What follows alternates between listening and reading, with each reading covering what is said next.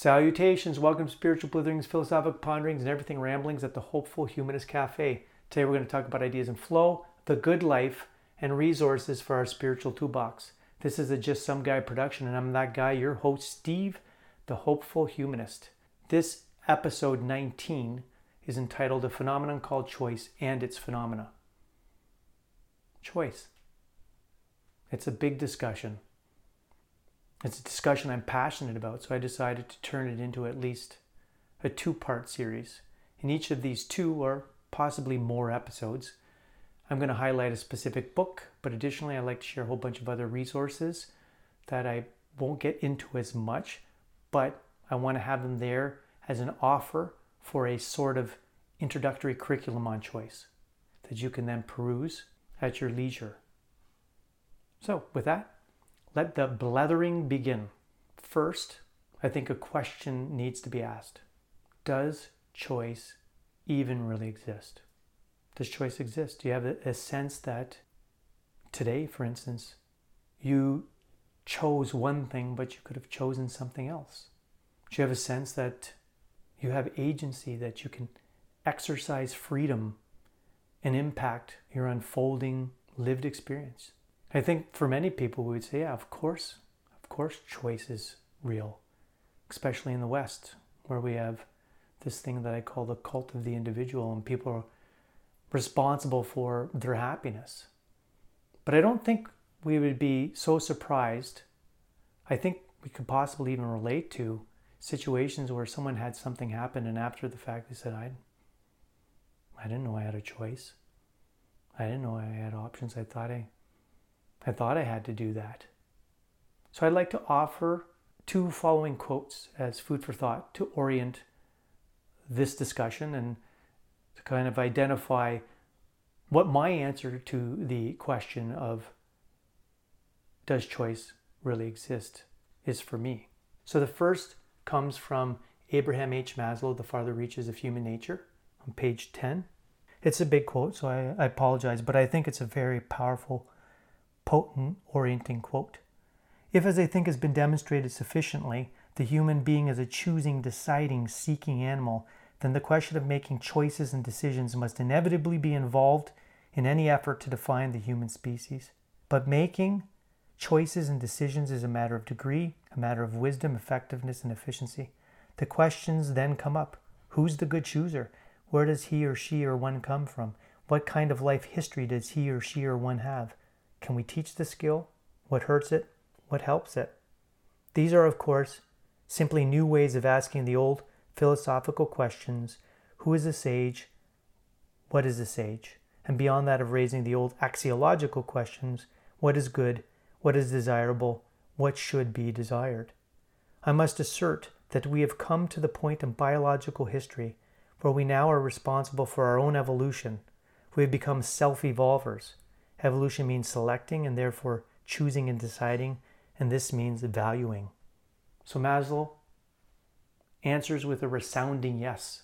If we want to understand what it is, this thing that we are, we need to have an understanding about choice. We need to conduct an investigation to figure out if it's a skill that can be taught. What can we do that will help us become better choosers?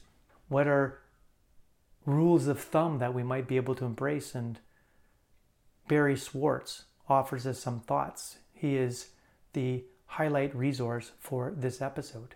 The second quote that I would like to share with you comes from William James in a book entitled A History of Western Psychology by David J. Murray, page 245. I see no reason why Renouvier's definition of free will, the sustaining of a thought because I choose to, when I might have other thoughts, need be the definition of an illusion. My first act of free will shall be to believe in free will. Another resounding yes to the question Does choice even really exist? So, in terms of this question, in all fairness, right, I mean, I do not have a monopoly on the truth.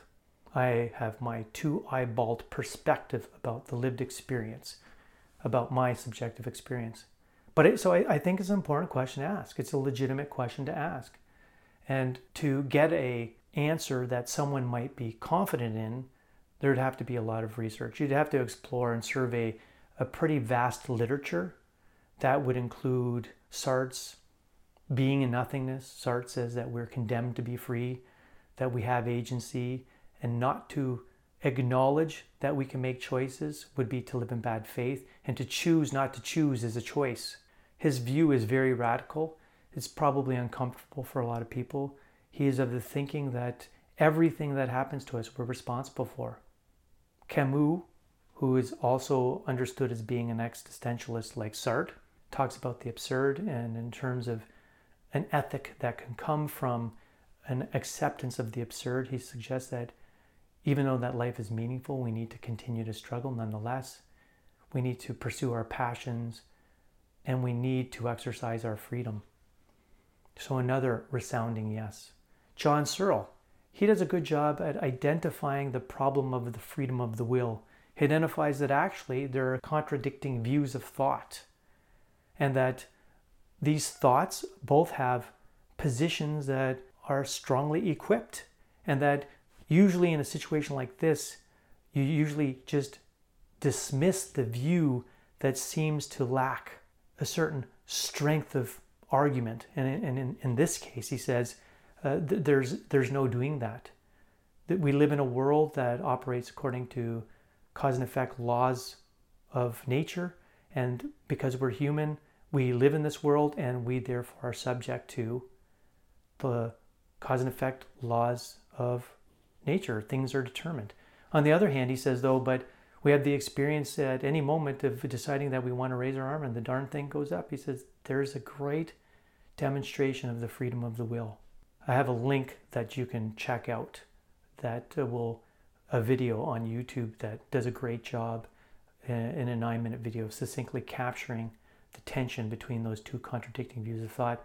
We'd also have to listen to uh, the, the voice that is provided by Sam Harris and Sean Carroll, who are both hard determinists, that suggests that free will, choice, it's an illusion.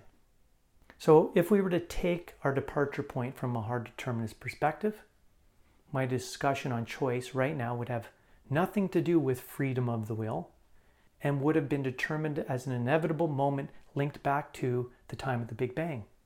The thought is if we were able to reverse time and then hit the play button by 20 years, the thing is that we would inevitably end up back here at this moment. I'm not inclined to think that. My experience suggests things would be different.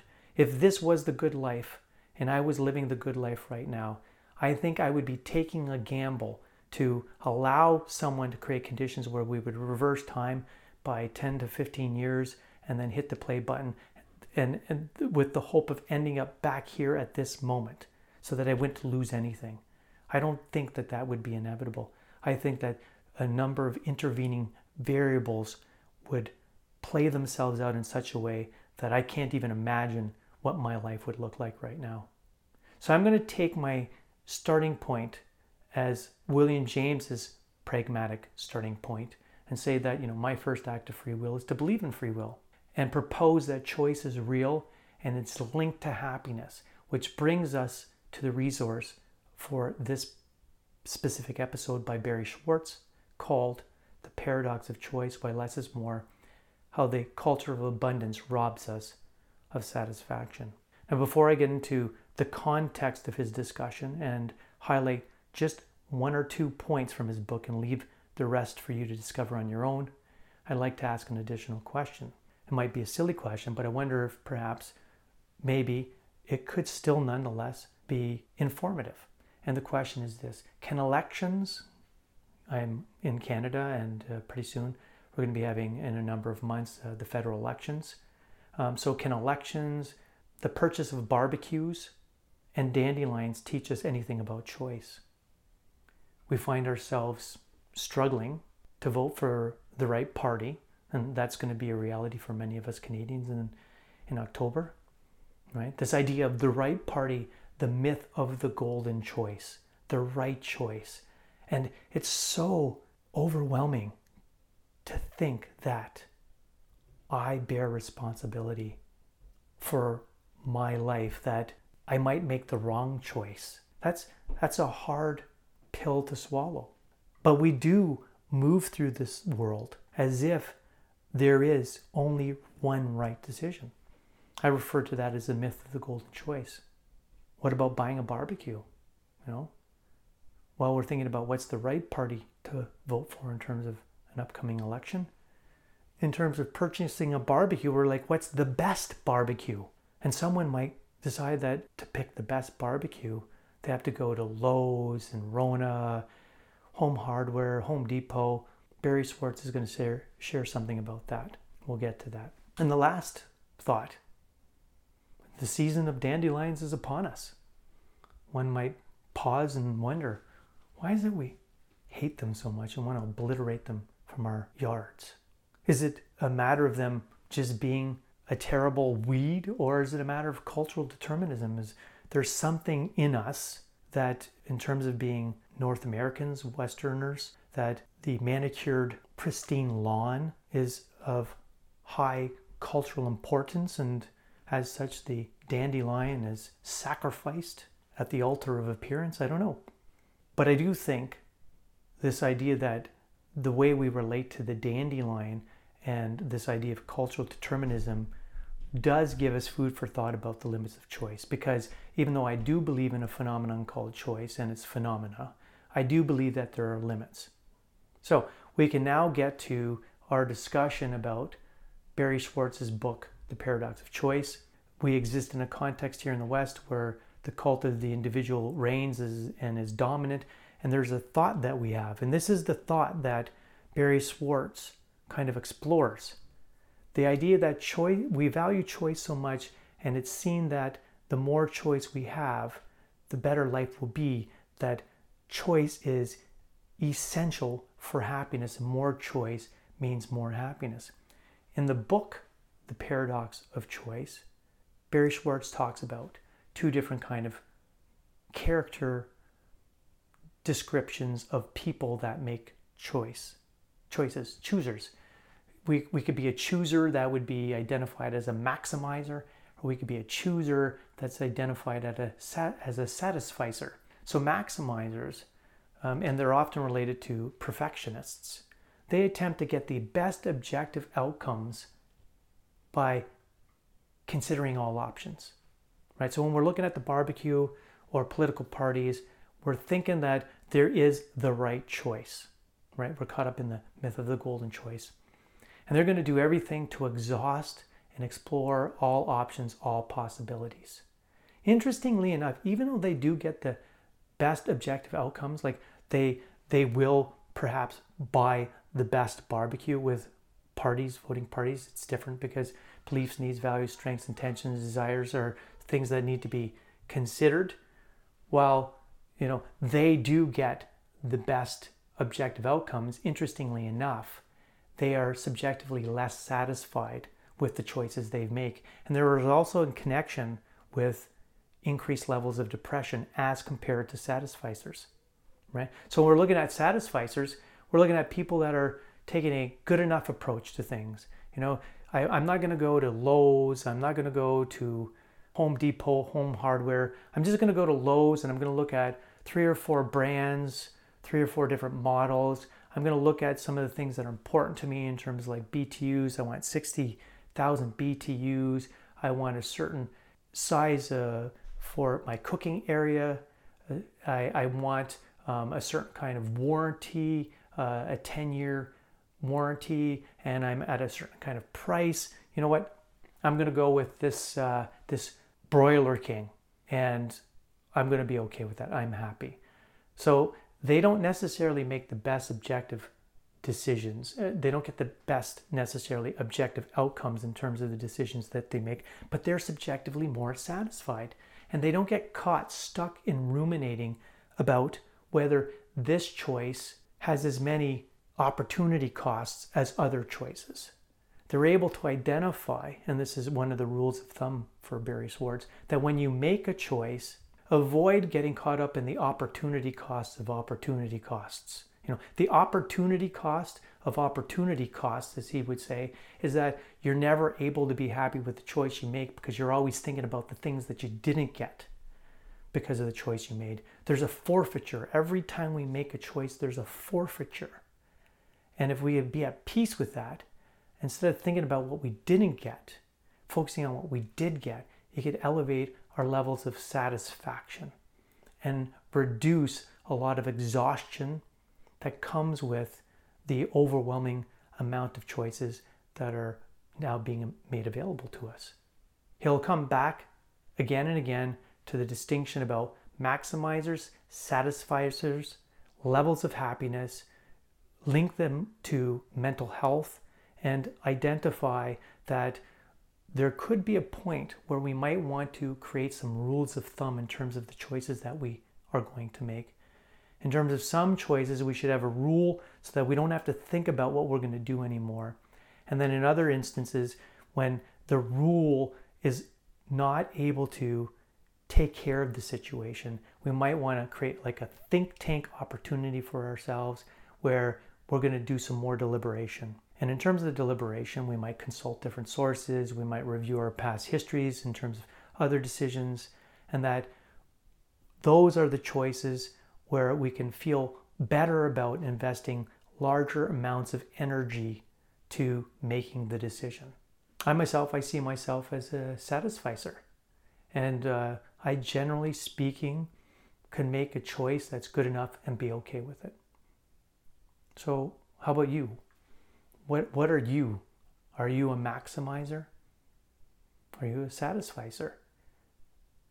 Now that uh, Barry has kind of created an awareness about some of the costs and the benefits of those different choosing styles, chooser styles, you know, is it time to make a change? Gratitude is really an important part of being able to be okay with the choices that we make. So that is the resource of the month. I get really excited about the discussion on choice, and I'm just going to plant the seed of a thought for my upcoming episode because I kind of like to share a little bit about my own philosophy of choice. But as I said, I'm just going to share the seed of a thought because it's a big discussion and I think the best way to proceed with this discussion is to approach it as a, a series of conversations that we will want to have in terms of exploring how we can increase happiness as it relates to this phenomenon called choice. I shared with you my idea about the myth of the golden choice. I do not believe there is the right choice. I believe there are good enough choices and that we need to make choices that line up with our beliefs, needs, values, strengths, intentions, desires, interests, visions, and that's all about creating congruent choices. I also think that what we can do in terms of the choices we've made so far, if we want to, if we see choice as something that we can develop as a skill and get better at over time, I think that one of the things we might want to do is to kind of at least acknowledge that we have like a choice history. And if we don't have a choice history, maybe wake up to the possibility that choice could be a reality in our lives. And when you make that choice timeline, one of the things you might want to be able to do is kind of like look back over your life, kind of chronicle the different choices that you've made. And in terms of those choices, we sometimes might find that there might be a point on that timeline, which we can call the dawning of agency, where we became aware that we could make these things, not just called little decisions, what kind of toothpaste you're going to buy, but also life altering choice. That we could do things that will drastically and dramatically change the trajectory of our lives because we make a decision. I made a decision to quit school when I was in high school. That changed the course of things for me in terms of the, the, the interest that I had. I did go back and my educational career changed in terms of the, the things that I decided I was then therefore going to pursue. I also made a decision to quit my apprenticeship. I was a, in a truck and coach apprenticeship one year in, getting ready for the workforce, and I decided I made a life altering choice. I decided in that moment I was going to give up everything, the life that I had here in Ontario, and move out west and start a new life for myself. And I did. Within a week, I quit my program. I informed friends and family. I bought a plane ticket, and within a week, I got on a plane and I landed in Vancouver and I created a chapter uh, of a, a new chapter of my life. That was my Victoria chapter, my Go West Young Man chapter. And it was formidable. It was so important to me shaping the person that I was going to become. It created a precedent in terms of the things I was going to be willing to do to make sure that I was living the authentic life, the good life. My parting thought in terms of my introduction of my uh, philosophy on choice is that perhaps you create a choice timeline, look at possibly uh, the moment in which you became aware of the dawning of agency that you could impact your future by the choices that you make in terms of life altering choices. Get an idea on that timeline of the different monumental choices that you've made. And then think about those choices because I think that we can discover things about ourselves in terms of beliefs, needs, values, strengths, intentions, desires, interests, and visions by reflecting upon the choices that we've made. And I like to call that the revelatory nature of choice, that we can discover who we are, things that are valuable to us, and in the process also create ourselves and co author our lives by embracing the empowerment of choice. I've got a number of journals, and I have for myself conducted this activity of creating a choice timeline. And I found it revealing. And perhaps this is a, an activity that could be helpful for you. We're going to look forward to some more discussion on the phenomena of choice and its phenomena in uh, the next episode in May. I'll highlight a different book for my just by the way thought in this moment. I hope that the, res- the resources I'm sharing have been helpful. I hope the resources that I share will continue to be helpful. I encourage you not to accept my shorthanded account of these different resources. I do not have a monopoly on the truth.